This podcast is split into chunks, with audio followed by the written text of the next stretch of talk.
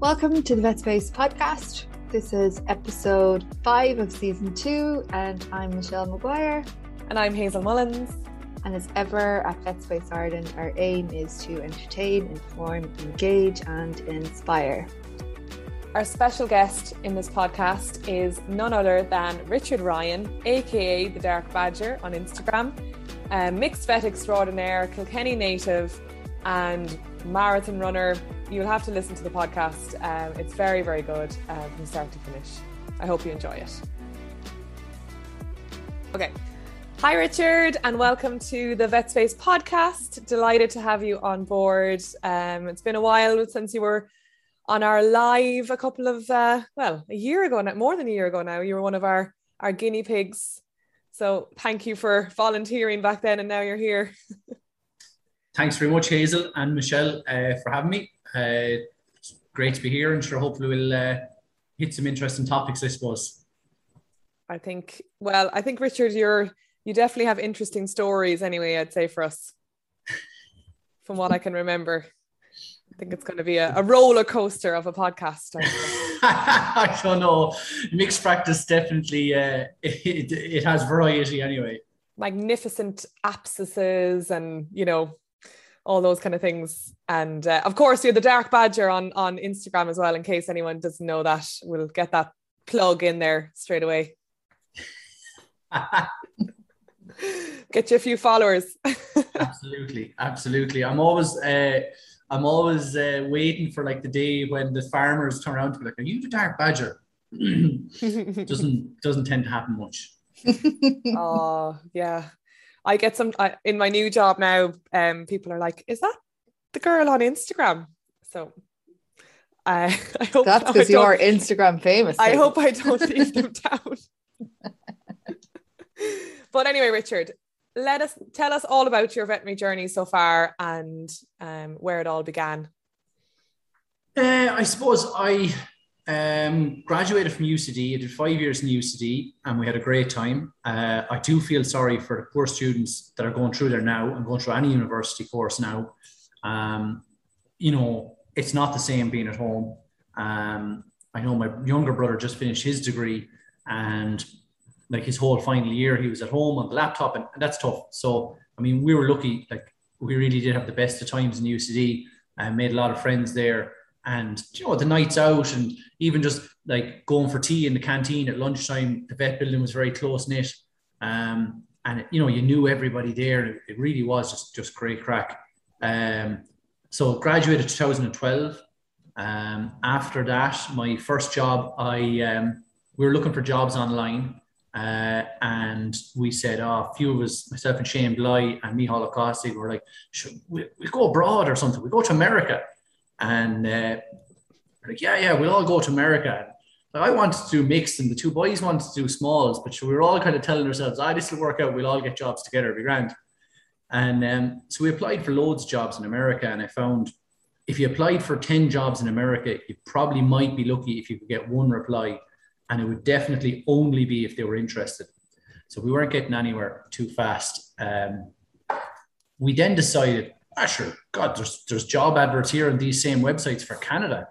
We could go to Canada instead. Like literally, like no idea where these cities or towns or provinces were.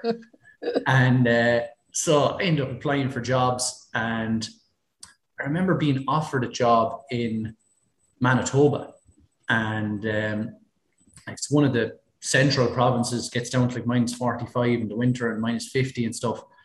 And uh, I was offered a job on a Friday, and I know I had another Zoom, another, well, back then it was Skype, everybody was on, I had a Skype meeting with another practice in Ontario on the Monday.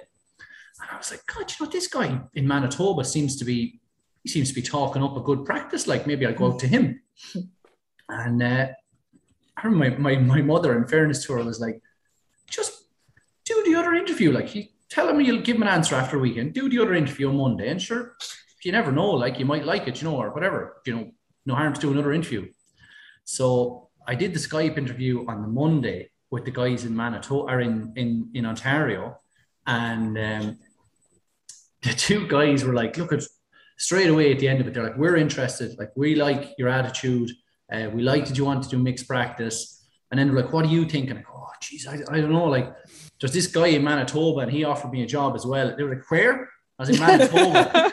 and they're like, look at Richard, like, even if you don't take our job, like, we want you to take our job, but like, even if you don't, like, don't go to Manitoba. Don't go there. like, they didn't know the guy around. They were just like, just don't go there. Like that province, they're like, in the in the winter, you'll die of the cold, and in the summer, like, the bugs will be so big they'll pick you up and take you away. Um, so and then like the, the one guy Gus, I ended up living with him for five weeks, and I moved together. He literally picked up the uh, picked up the webcam and walked over to the window. It was like I'd say it was August or September, and he said, "Look how beautiful it is here. Look, at this amazing sunshine and the trees." And I was like, "All right, you're, you're doing a good sell here, You yeah." Sold it to me, yeah. Um, so then I was like, yeah, grand, I'll, I'll take this job. This sounds good. And uh, hung up the call or whatever. And I was like, right, where is Smiths Falls, Ontario? I literally handed through where it was. I was on Skype for 20 minutes and I was like, told the parents, I was like, yeah, I'm, I'm going to Canada. I'm going to take this job in Smiths Falls. Uh, and they're like, where, where is it? I go, it's like an hour outside of Ottawa. So, yeah. And they're like, all right, grand, sure. Best to look at that. Um, and, it, and it worked out great. I was Love out there for three and a half years. Wow. wow. So you loved it then, obviously, if you stayed that long. Yeah, yeah, no, it was great. It was a really good mixed practice job, like just a perfect job for a new graduate, like really supportive bosses um, that still let you do stuff. You know, they didn't over support you or didn't like hold you back from trying stuff. Um, but they were really supportive. They did large and smalls to a good standard, like a really good standard. Um, we did a bit of horses, bit of bit of everything really. Um, so it was just a really top job for for a, for a new grad. You know, I mean, look, Mhm. you obviously have tough days. As, I definitely had tough days as well. Uh, but no, I, I really enjoyed it out there. Um, what was the um sorry to interrupt, what was the the large animal practice? Was it like dairy cattle or sheep or like what was their type so of there were there were very there were very few sheep actually. I'll tell you a story about the sheep uh, afterwards. But uh, the the cattle were cattle cattle practice was almost exclusively um, dairy about 90 95 percent dairy and a few um, few um, hobby farmers hobby suckler farmers we did have one big um, suckler farmer um, which was very unusual because most of the suckler farmers there have been put out of business around the time of BSE that the prices fell so low Okay. um, but it was really different. It was, I really had to get my mind back in gear when I came home because the cow type and the system were so different. Like over there, I was dealing with cows. I was just chatting to an Irish dairy farmer about this today.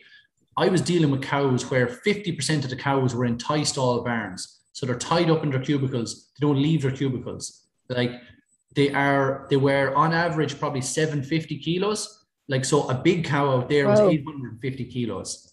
Um, Jeez. like they're so different to your British Friesian cow that's out on grass here.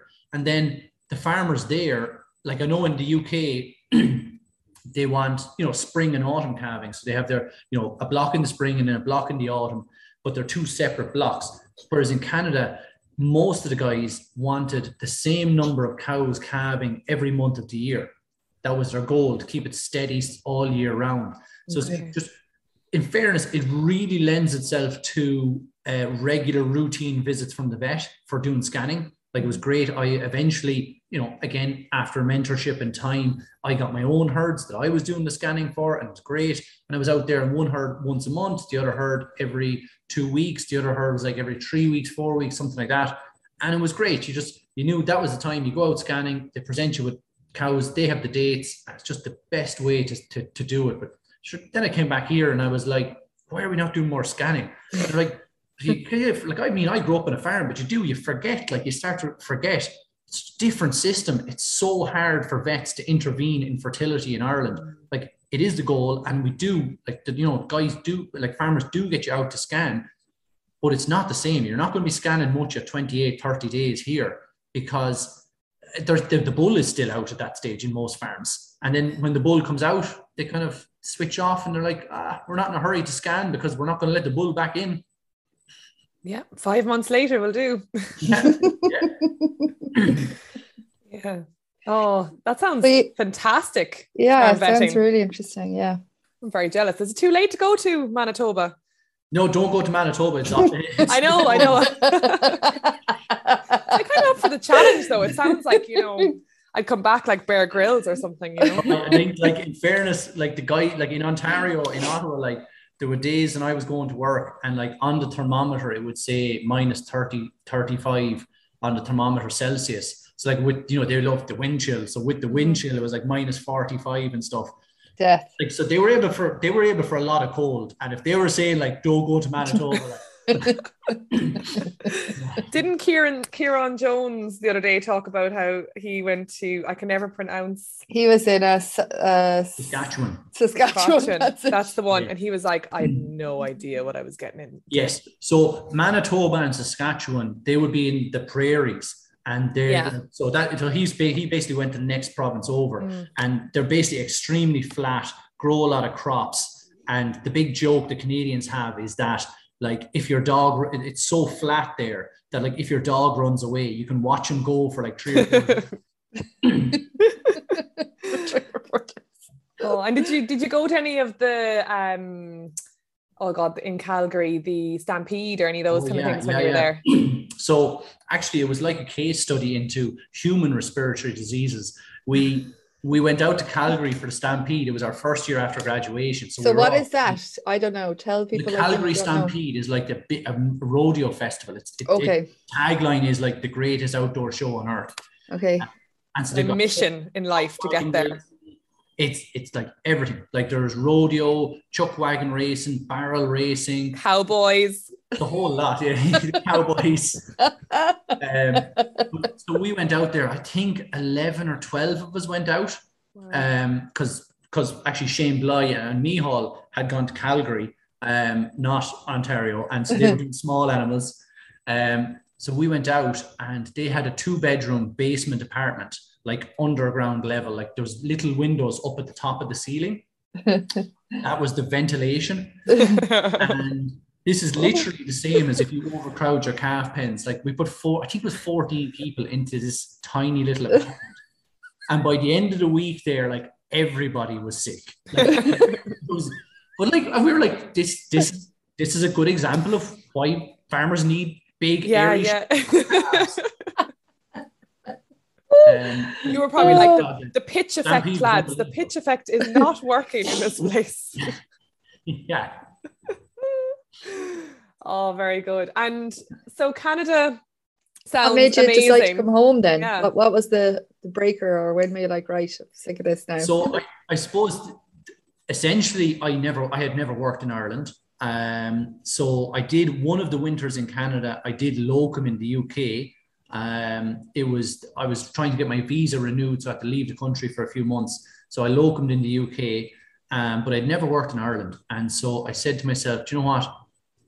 You're here three and a half years. If you sign up for another visa or you look for permanent residency, then you kind of have to stay for another good few, like another two or three to kind of get that process completed. I said, you know what? Like if I go down that route, I'll be out here a long time at that stage and I mightn't go home. I was like, I know I like it here and I know I like working here, but my family and my friends are still in Ireland. So if I could enjoy working in Ireland even nearly as much as I enjoy it in Canada, then I probably would still rather be in Ireland um, long term. So I said, look, I'll go home with an open mind. And like, in fairness to the bosses in Canada, they were like, you ever want a job, you, you come back here, like, no problem. Oh, oh, that was nice. Um, so yeah, so I, I came back. I did a bit of a tour of the UK. I did a bit of locuming uh, for a corporate. I was co- locuming for a couple of months in a big dairy practice, Westpoint Farm Vets, outside London. It was very interesting taking the motorway to nearly every farm. Um, and then I went up to Fermanagh uh, for about three months. A friend of mine uh, was working up there, Fergal Hill. He was stuck. they were stuck for a vet for the spring. And I was like, "Do you know what? That's ideal. I never really worked in a big suckler practice um, in Canada with dairy cows. You know, we were only probably doing a handful of cesareans each every year. I was like, I'll go up there. It's the middle of spring. I'll get right into the thick of it and I'll get faster and neater at cesareans. And, and that's exactly, you know, like, and, you know, the, I think from Fermanagh as like the epicenter of, of, clinical medicine. I think it's a great place for a new grad as well. Mm-hmm. Like a lot of smaller suckler farms, every calf is important to them. They will call you for sick calves. You drip a lot of calves. You know, you, you see a lot of sick cows. Um, they're, you know, in fairness, they're very, very good up there to call the vet and they have a lot of time for the vet. You know, it's just nice, nice place to work. Yeah. Bit mad though, I'd say. Bit busy. Uh, oh yeah, it was busy. Like I mean, in fairness, now the nights were busy there. Like I mean, I, yeah. I haven't been as busy since at night. Mm-hmm. Like there was one night, myself and Eugene were on, and uh, he's working in Galway now. But that night, I remember. I think I did. I did a sheep. I'd say I say a cesarean to sheep around ten or eleven o'clock, and between midnight and like you know ten o'clock the next morning, I did three cesareans on cows and calved one out the back, and Eugene, who was only second on call, supposedly did three cesareans as well. Like that's it is heavy suckler country, but do you know what? The cesareans up there go really, really well because mm-hmm. it's a suckler cow. They're a lot tougher, and because the calf is worth so much money, they just call very quickly and they say, "I want a cesarean." They don't even say, "I want to bet out the calf." The cow they say, "I want a cesarean." I know what'll come and what won't. Like a lot of the farmers are like that. You go out, the cow is in a head gate, it's in a section gate, they have hot water. They, they nearly shave the cow for you. They're ready. Do you know, like, yeah, the biggest factor, good. the biggest factor with success for, for calvings is how long it takes you to decide on doing the cesarean. Mm. Um, so, like, when the decision is made for you, or you can make it just by putting your hand in and feeling feet the size of a weanling, you know, it makes for a good outcome on the cow. He's ready for the march. Ready yeah, for the mart, lads. Calves, calves come out looking for meal. I, say, meal. I used to say that for most of my calves that I uh, uh, brought by section, no matter what size they were. Jesus, he's massive. oh yeah, because I was, you know, there was no way I was uh, ever wrong doing this. That you know, you've got the calf on the ground. He's always a big one, and uh, yeah. So look, but and after the locuming then in Fermanagh, where so are we now in the story? After um, I moved to Thomastown in Kilkenny. So like I'm from Kilkenny, I'm from Ballycallan, uh, which is only about four miles outside Kilkenny. And so a job came up down at Thomastown Vet Clinic. Um, they were, I suppose, a three vet practice then, and they wanted to go to four pretty much to make the rota better. Um, because they, they did they did do uh, they would do second on call for the spring for about six months um, because they were fairly busy. And well, like two and three is not great, but two and four is actually not bad. Um, you know, um, so yeah, so that was it. it was, I was like, that sounds grand. Good mix 50 50 dairy and suckler. Um, and about, sorry, it was 50 50 large and small. And of the large, it was 50 50 dairy suckler, um, which was which was nice to get in Kilkenny. Yeah. and you're uh, from you're from Kilkenny, aren't you, Richard? Yep. Yeah, yeah. yeah. Um, so I mean, it's only about it was only about 25 minutes from the parents and their farm. So wow. it was ideal. Great. so yes, I started there probably about 2016, I'd say. And um, so then I was there until I would have been there until 2020. So the practice was split in two. They changed kind of direction and they split it in two and they split it large and small. So okay. Ormonds in Kilkenny took the large animals and they kept the small animals. So it was a separate practice. So I was with Ormonds then for the last year and a half and then recently joined in with Archersfield. Very good. So you've been around the block. I have, I have. In fairness, like, I, definitely when I was like doing the locuming and stuff, I was, and this is something I would say for new grads and stuff, I was trying to be quite structured about it. Do you know? Um, about the locuming anyway. Like I, you know, I wanted to I had experience of the big Canadian Holstein cows but again, the average cow, the average herd size out there was 70 to 100 really super high yielding cows. Like we yeah. had a few, we had a few guys with 150, a couple of guys with 200, and one guy with three, but there weren't. That wasn't the, the normal herd. So when I went to the UK, I deliberately picked a job with a big dairy practice where a lot of the clients had three, four, five hundred cows. Kind of wanted to see what, what are these vets doing? What's what's yeah. different here now? Is there are there changes? You know, you pick up things like definitely from working with Westpoint, two of the best things I took out of that was to use glutavac tests and ketone meters. You know, love them. Mm-hmm. Can't get enough of using those. Um, you know, so you try to you try to pick things that will help you along your, your journey to pick up new skills or get more efficient or just see something different. Yeah, every every practice brings something new, doesn't it? And they, you know, you can always learn. Like this is my my fourth job now, so you know, I've I've done a bit of moving as well, but um, I can finally we have a vet. Well, I'm always like I'm I always feel quite old when um we've got like, but you're actually qualified a year a year longer than me, Richard. So you're saying I'm very old. You're very old. Yeah. I'm pretty sure none of you are as old as me, so it's grand. um, Richard, tell us what are the pros and cons of mixed practice? So I suppose like I definitely like I, I'm still in mixed practice. I'm nearly 10, I'm nine years out of college. Um, and I would definitely recommend it for any new grad starting to give it a couple of years. Um, the variety is just brilliant.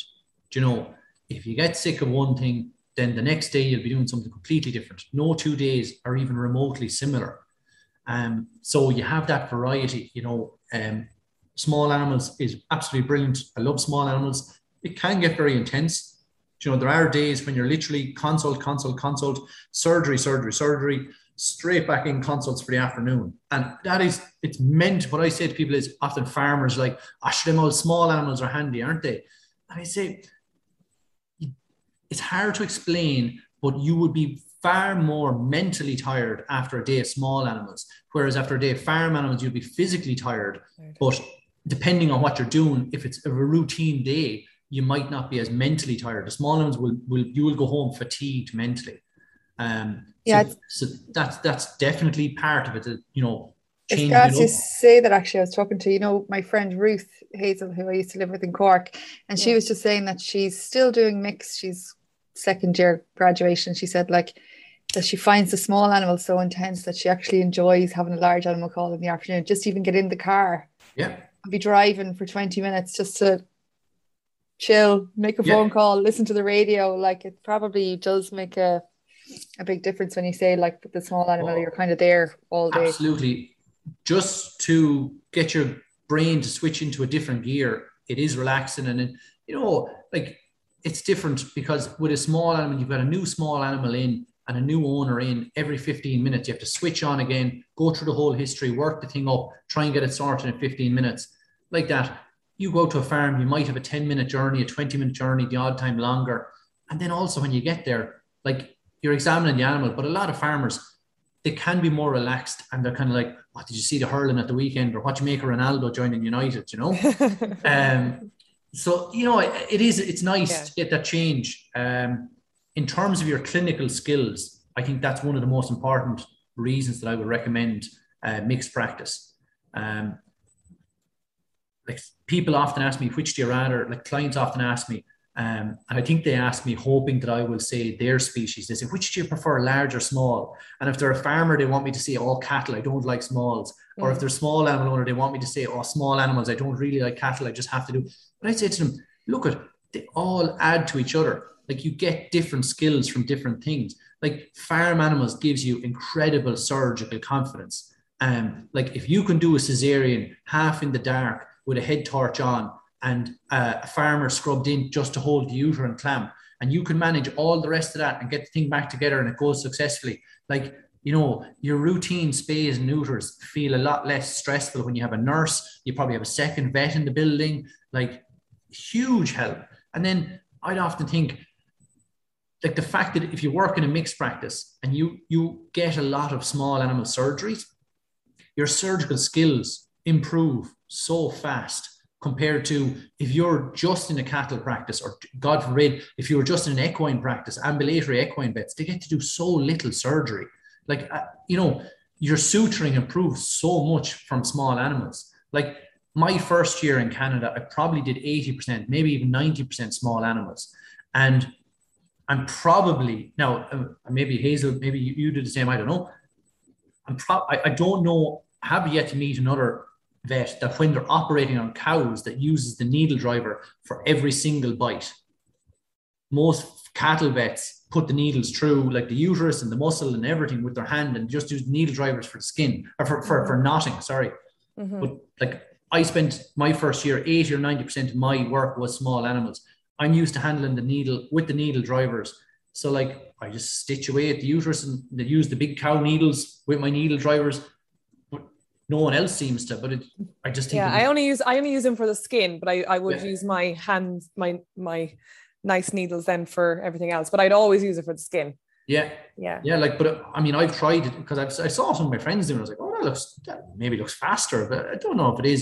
But And I I'd use my it. wrap my rat tooth forceps and you know, you definitely have transferable surgical skills. And I love doing like, you know, I'll try intradermals and everything in in in in on face on cow faces and Yeah. heads and ears and yeah. So I definitely think it's good to get your skills and yeah, they're very transferable. Absolutely. No, absolutely. It's even just medical cases and everything like that. You develop so much more confidence from mixed practice. Um, and some of the some of the things, like I know, even in universities, used to tell us, like some of the things, the metabolic pathways are actually the same. Do you know, like like a GDV in a dog, that is the exact same process, more or less, as like an abomasal volvulus in a cow. Like they're they're not that dissimilar. Um, so you know, if you're thinking about correcting them, same idea. Like you still have to correct the shock that the cow is in. It's not just doing the surgery. You still have to correct the shock the dog is in.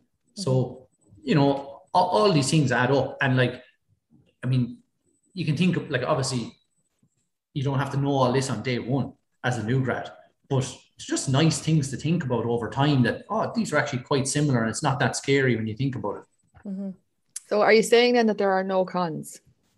the cons the cons of mixed practice would be like say last year or this spring during covid um i suppose i would have been doing a lot of small animals so i was doing three days a week a lot of days nine to seven and then i was doing like a two and a half in five on call on top of that farm animals so like the, con- the cons definitely would be like i know a lot of friends of mine now do small animals only and if they do the long days, they don't do the, the their job doesn't have on call. Yeah. So like when you do a full small animal day and then you have to turn around and do like you know a couple of calvings and a few sick cows that night because you're the one number one vet on call or you're number two, like that that's a con. Definitely that, Yeah. that's that's not a positive of the job. Um, you know the on, the on call is tough going. Um, you know like I don't mind getting out of bed to go see an emergency, but if you're up four times during the night and then you have to land in in the morning at nine o'clock to go at small animals, or if you have to go out testing the next morning or something,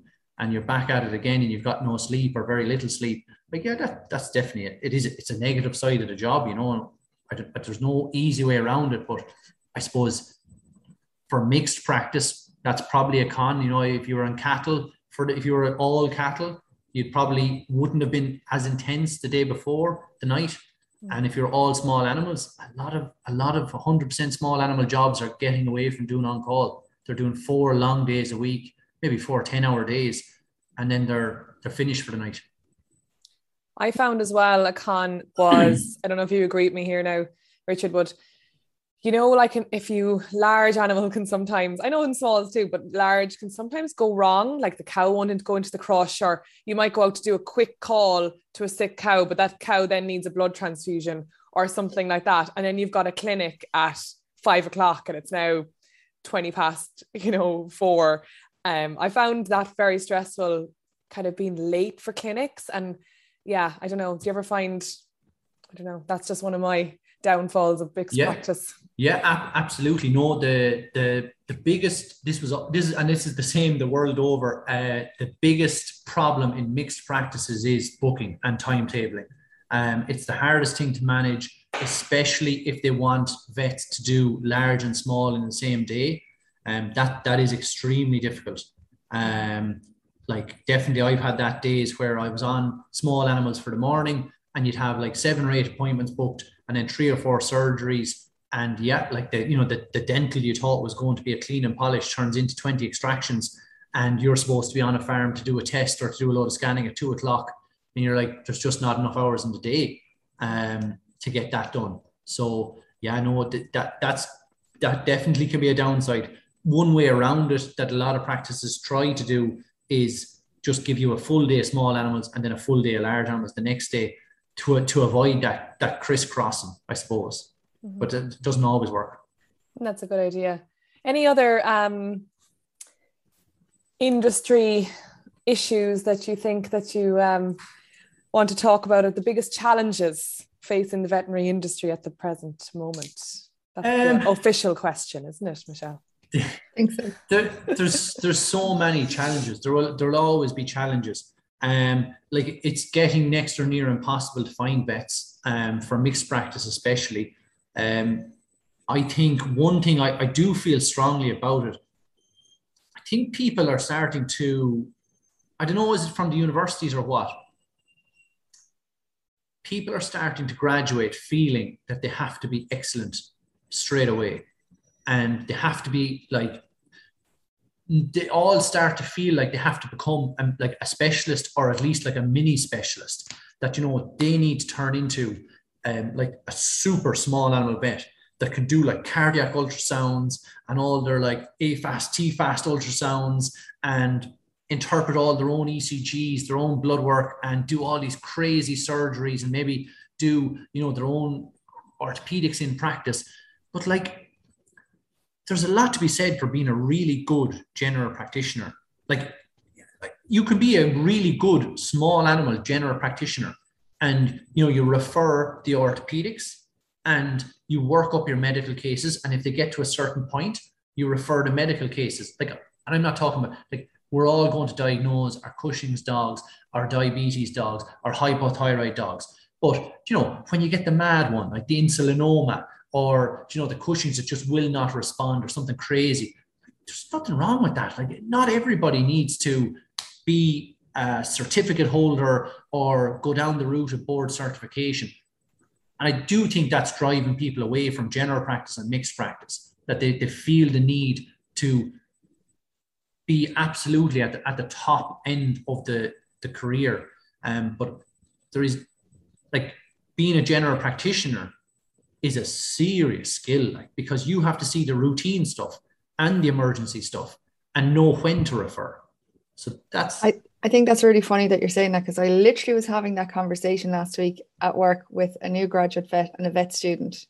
And I said those exact same things to them. I'm like, I don't know how the conversation started, but I was like, nobody says you have to do a cert or you have to do this or you have to do that. Like, you're already a vet. Like, you're the most cleverest person like in your class probably of your your high school class like that's such a huge achievement in itself like get get through that and, and enjoy your job afterwards. Like no one says you have to like i you know i just see i think you're you're right when you say that. Like even we were interviewing for vets there in the last while and there were two and three year graduates and they were on their third year of their diagnostic imaging cert and their third year of their internal medicine cert. And it's it's fantastic. Fair play to them. But like I I, I really agree with you Richard. I think that's a, a big I don't know where the pressure is coming from but I think people think that a lot yeah. yeah like you have to get good at the basics first do you know? And, and I know like it, it's easy for me to talk now with nine years of experience and you know large and small but like you know it, it took me a long time to get um happy doing you know my LDA surgeries to get really comfortable doing um, my cesareans um, you know some of the small animal surgeries. We all move at our own pace and everybody I do think new grads should err on the side of caution when they're comparing themselves to their classmates. Number one people will exaggerate and make stuff up. And number two every practice is different. Some practices will have ultrasound. You'll get good at it. Some practices won't, but they'll have a really good digital X-ray machine and a super dental machine. Um, you know, and some practices won't have a cattle scanner, but they'll be really good at rectal palpation. Or some practices won't have a dairy cow in the practice, but they'll be unbelievable at you know clinical work on suckler cows and sheep. Mm. So you have to be careful about comparing yourselves. Like, say for me, one of the scariest things that one of the scariest calls that I would have had for my first few years in practice was a uterine torsion. Um, I just couldn't get them. Uh, we didn't do enough of them in Canada, probably because it was 12 months a year calving. Um, and I just, and then they'd be like, oh, you've got real long arms, you're real tall, you're a man, you should be able to do it.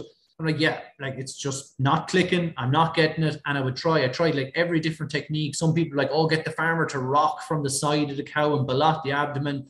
Um, people will be saying, oh, like shake the calf and twist it. And, and then eventually, in fairness, a friend of mine, John Fitz, said to me, he's like, what I do is I just grab the calf by the head and just push and push and push and twist and twist and twist. And then eventually the calf jumps and then you just swing it and then you'll get it.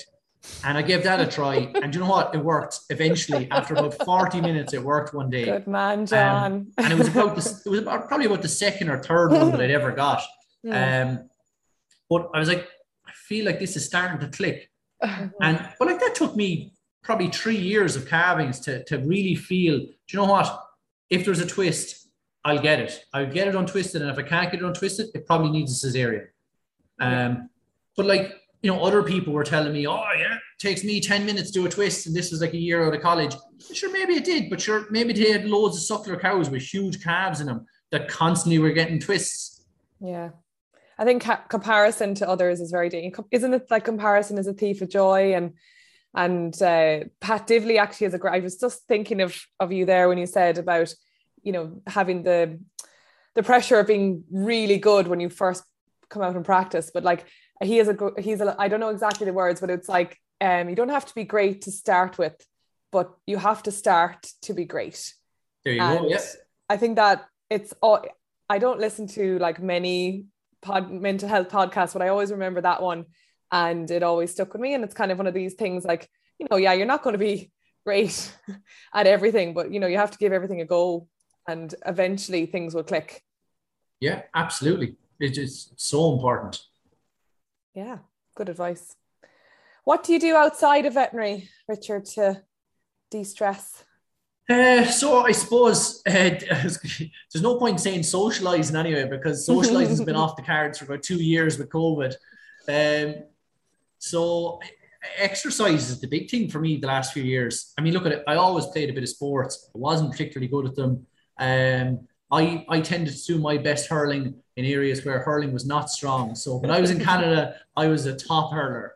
Um, mm-hmm. But by Kilkenny standards, I would be very average to poor probably on the poor side, I'd say. Um, but back in 2018, I took up running. Um, kind of just a couple of friends of mine had run the marathon, and I said, "Geez, they did it. I better do it." Um, so I took up running in the spring of that year and made a big effort at it. And I said, you know what? I'm going to run this marathon now, the end of October, and then I'll never run again. And uh, I liked it. I didn't realize I would. I liked it. I liked the training. I liked the long runs. I liked the race. Um, I just like getting out and about, running the roads, running in the woods, stuff like that, getting fresh air. I never bring my phone with me when I'm running. I just have my watch, um, and I wouldn't particularly look at that that much. Um, so no one contact me, and it's just really nice. Yeah, just kind of switch off and don't listen to music. Just just go off for a run. It's grand. Fair play to you. Very good, yeah. Maybe you could do some running for us. Might you know yeah, no burn problem. calories for us.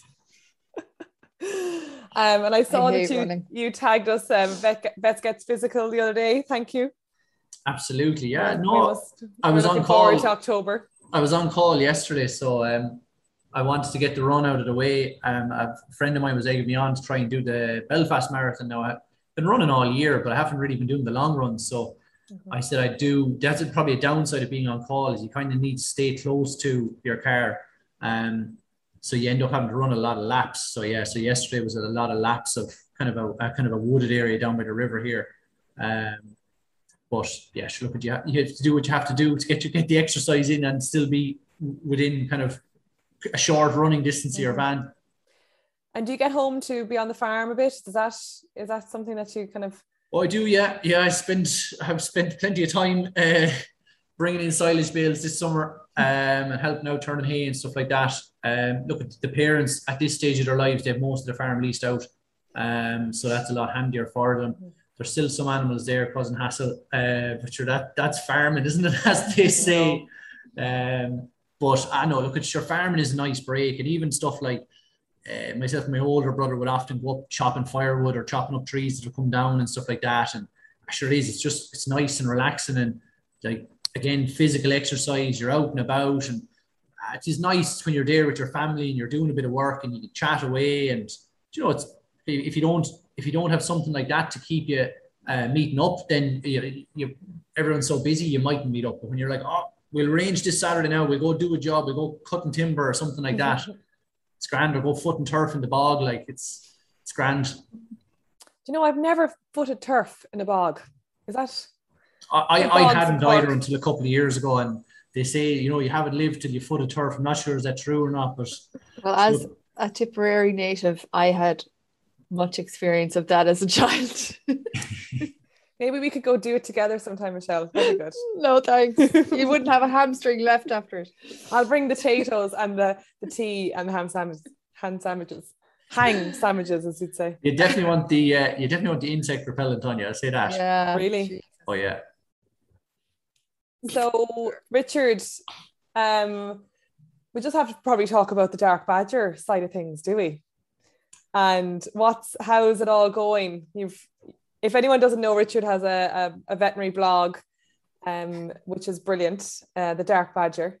And how do you find the whole social media and veterinary, Richard?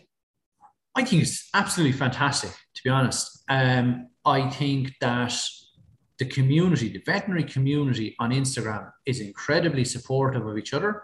Like people like someone like Jared the vet there with about like, I think he's got about 45 years of experience, like, and so willing to answer questions. And like you get send or you know, send send him a case or anything, talk to them about stuff and so willing to like there's loads of people like the cow doc is out there obviously Hazell your page is excellent but like there's so many vets there uh, young and old and they're all willing to share their information you know um, a guy a guy actually in, a, in another country um, in europe he he messaged me one day and i had put up a, a quite a detailed post i think it was for students or something one of the student cases i put up and he said to me a guy is probably, I'd say he's probably 10 or 15 years graduated. And he said, it's really nice to see people sharing information like this.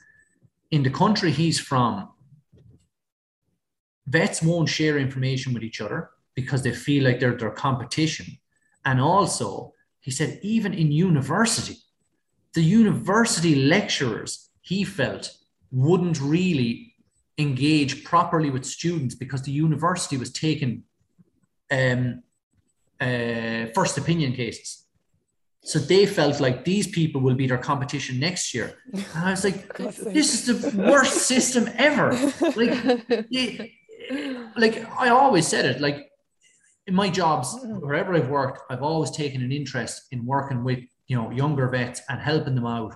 And if they have questions, I'd always say there's no such thing as a stupid question. I had so many questions that I felt were stupid when I graduated, and like people answered them for me. And I, I always say, like, I can take a vet with me to do a surgery or work a case up or something like that, or scrub in on a splenectomy or something like that. And if I can talk them through doing the surgery, or they can do most of it with my assistance, like I'll get as much enjoyment out of them doing it as if I had done the surgery myself. Because now I, I now I see that they can do it, and like I, I think like that's part of Instagram. You're you're trying to share ideas, share interests in cases, and like definitely I have seen cases um since that I only ever saw like worked up on Instagram before, um, because people shared those cases because nobody can see everything. Like Yeah. I mean, like one example I give you, like, you know, when you go to a practice and you've got three, four, five, six years experience, whatever, sometimes farmers or small animal clients will still have favorites and they'll be like, I want the older vet. He or she has got like 30 years experience and they've seen everything. Mm. And like, I've worked in jobs and I've seen so much stuff. And like, I've definitely not, I haven't seen everything, no way. But like, there's been so many times when I've seen something I've come back to the practice and I'll be like, geez, you'll never guess what I saw. And like the older vets in the practice will be like, oh my God, like I've never seen that. I've never heard of it. I can't believe it. Like, how did that? Like one day, I like four o'clock in the morning, a guy rings me and he goes, Oh, a cow calf in here. She's got two heads out. I was like, What?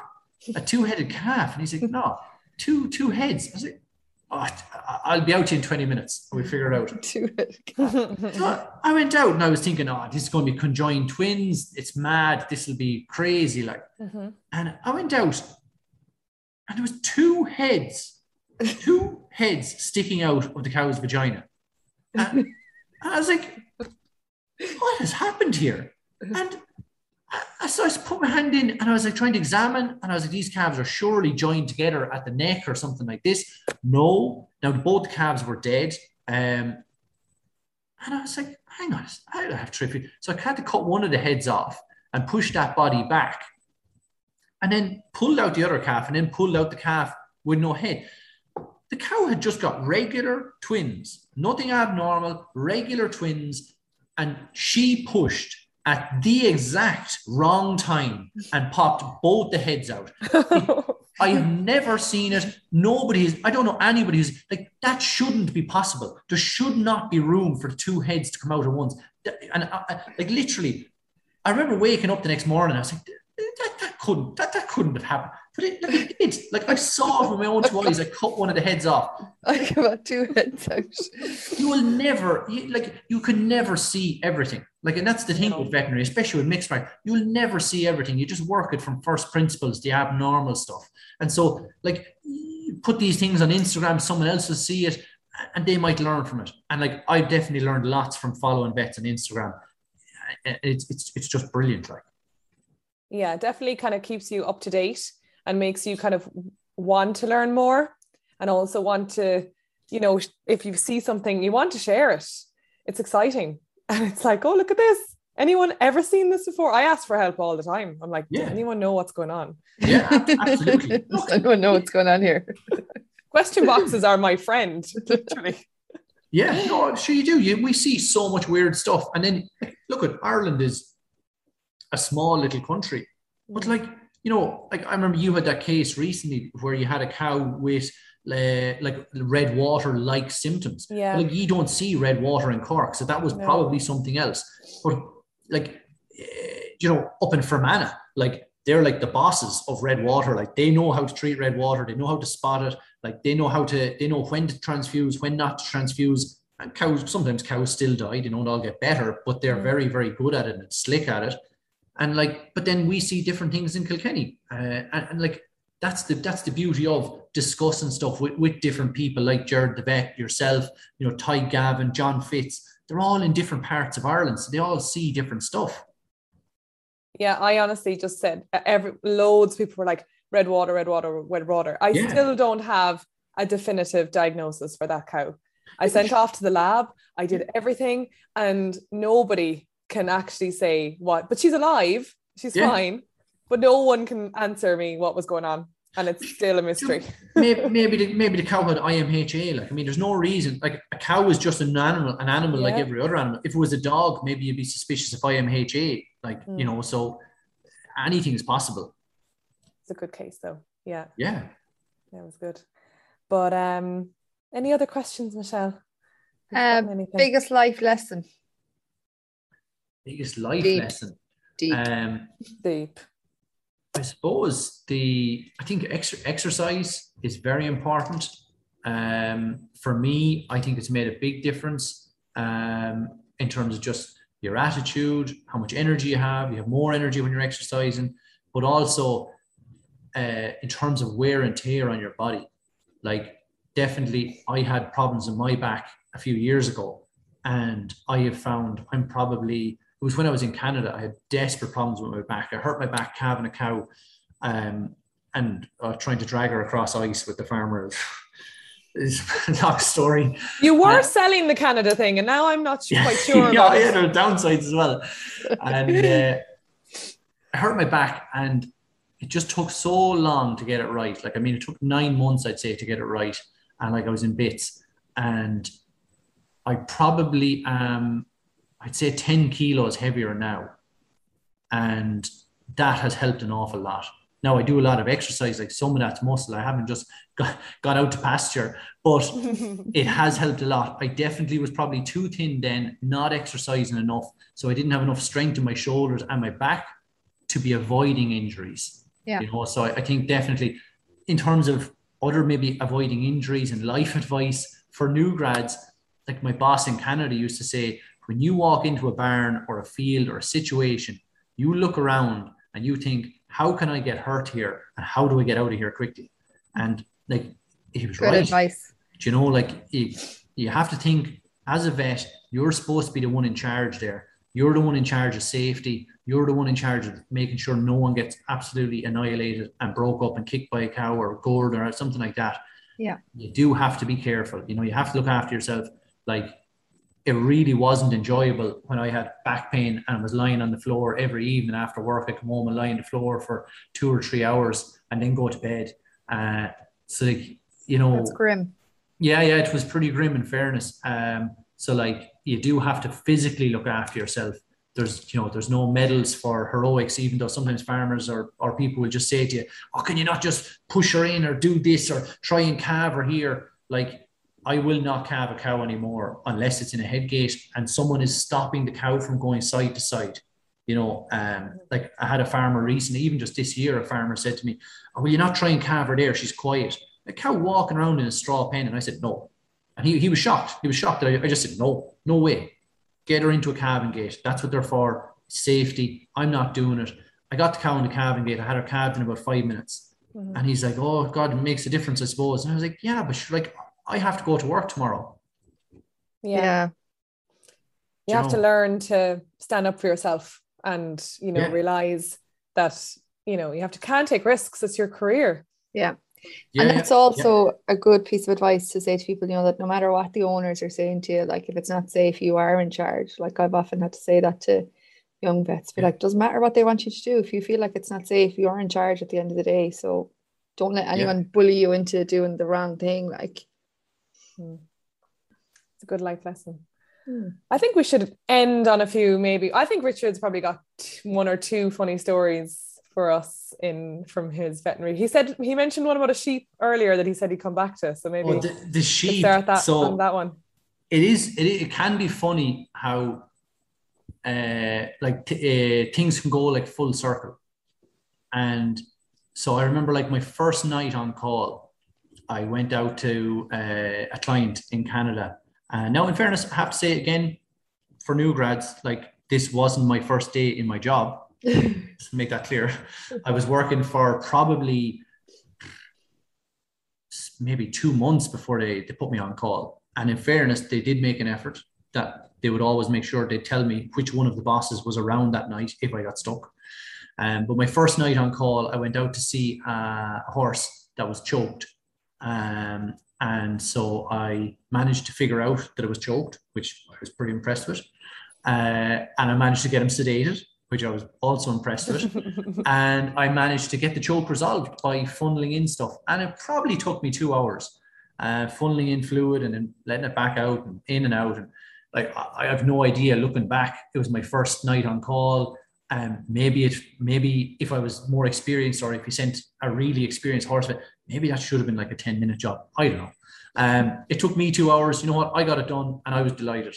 Um, and I think my boss was kind of happy enough the next day that I hadn't had to call him, and he was like, "Oh, fair play to you. Like this guy, this guy will he'll he'll, he'll at least try it. Like he knows what he can do and what he can't do." Um, and so that was like my first night, and then when I was, uh, it was close, probably about three months before I left Canada. Um, and I, I was always jealous of my friends in Ireland. Again, listening to my friends, oh, I wish I could do what they could do. And they were always going on with these sheep sections that they could do. And they could do, oh, sheep section is so handy. And you just throw them up on a trailer or throw them up on a table and you just go on ahead there and it takes you 20 minutes and it's grand. And I was always thinking, like, I do believe in like the power of, uh, like, uh, the, the, the power of attraction where you think about stuff when thoughts become things and all of this. Uh, some people will buy into that and some people won't. And that's okay. But if you focus on something enough, like it might happen. And I remember thinking, like, I'd love to section a sheep this year. Like, I really want to do a bit of sheep. Like, you know, then I can go home and I'd be like, yeah, yeah, geez, I've sectioned a sheep. and so I remember, like, it was, ar- I'd say it got to around May and uh, maybe even June.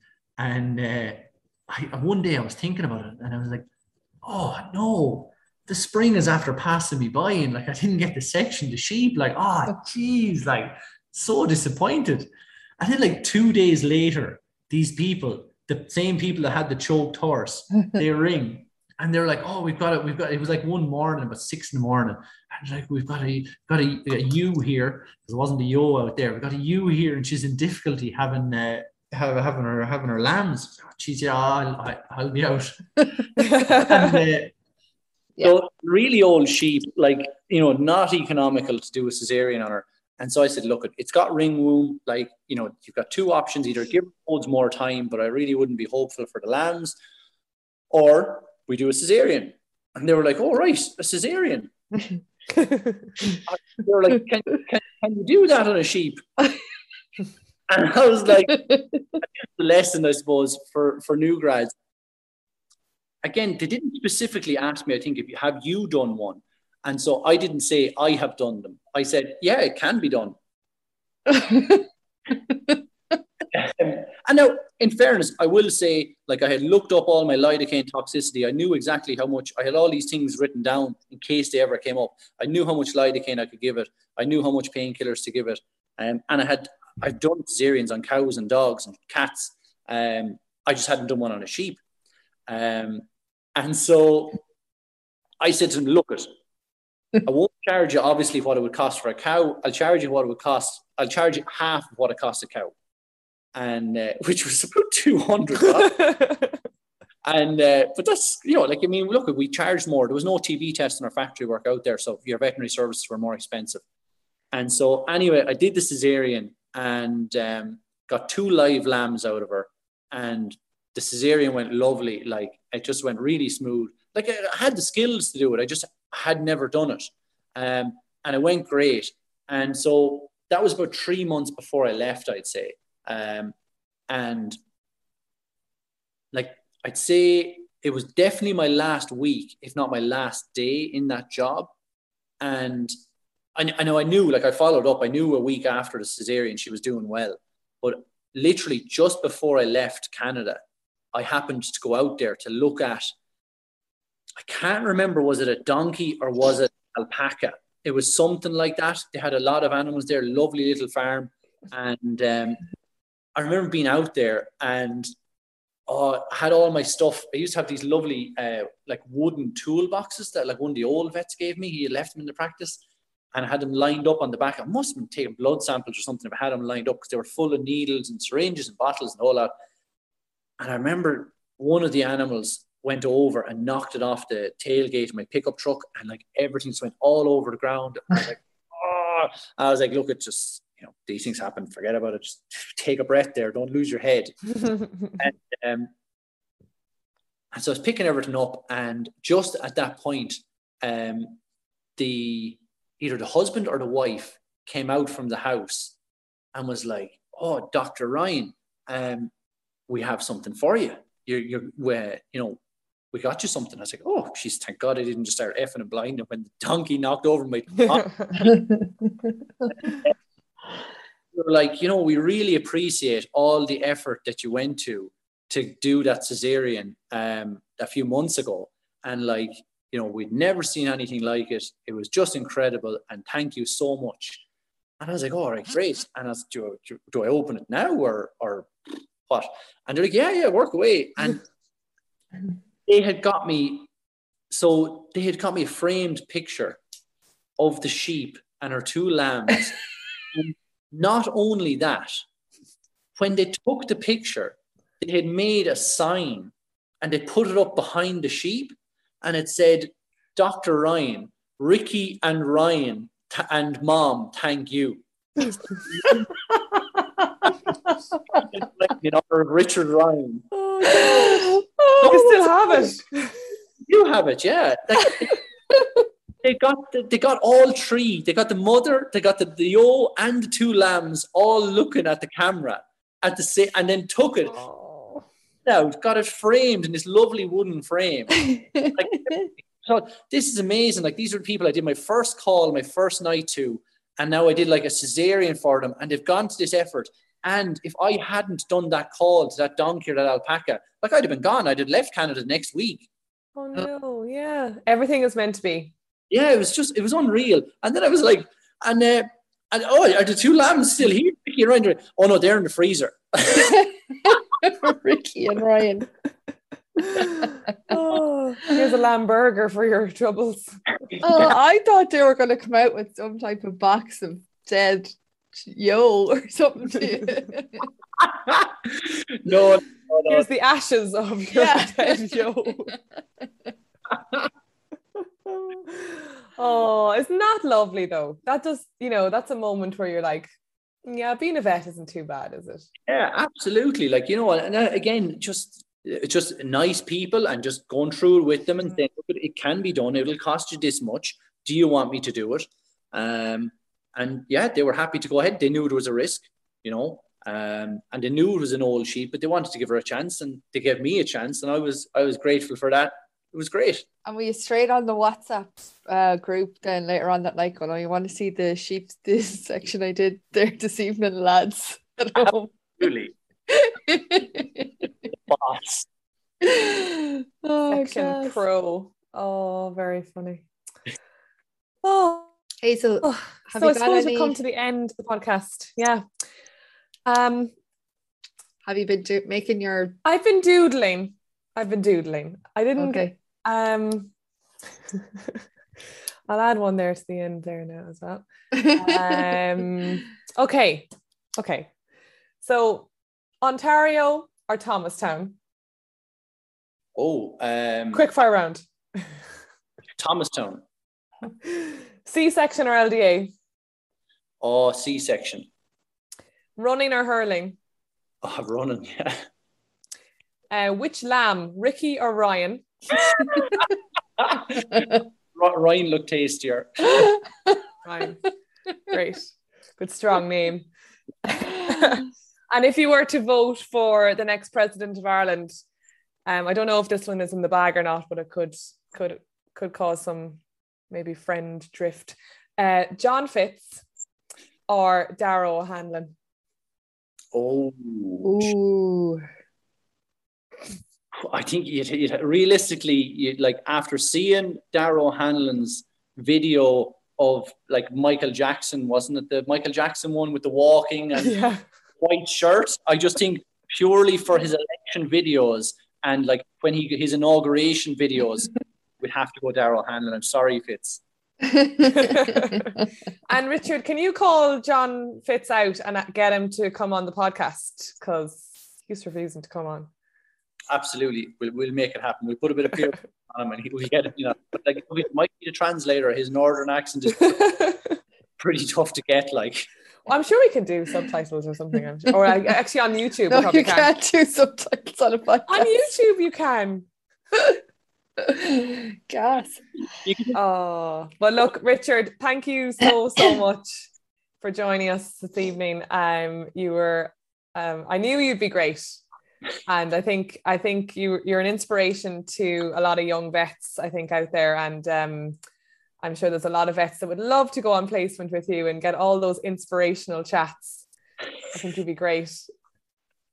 I'd say the students get sick of listening to me, to be honest. Not at all. You're very um, inspirational. Thank you so much. You should be, maybe you might end up in lecturing someday. Yeah. but we know we need people like you in the industry, so it's, Yeah. it's it's great, Richard. Thank you. Thanks very much. Thanks for having me, and keep up the good work. We will.